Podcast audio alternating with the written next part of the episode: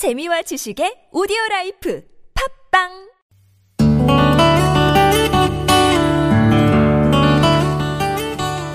Thinking Aloud. This is Just to Say by William Carlos Williams. I have eaten the plums that were in the icebox and which you were probably saving for breakfast. Forgive me, they were delicious, so sweet, and so cold.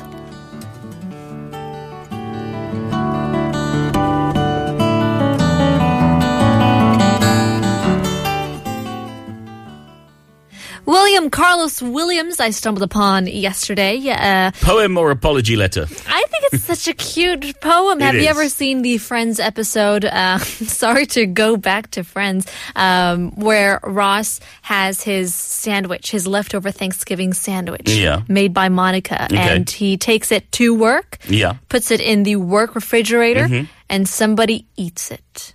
These things happen. It does. It's a terrible tragedy. Gotta but tell uh, ya. we've all been there. We've all we've all snuck things out of the fridge that maybe we shouldn't have, and we've all had to apologise. And I think a poem can be a nice way to do it.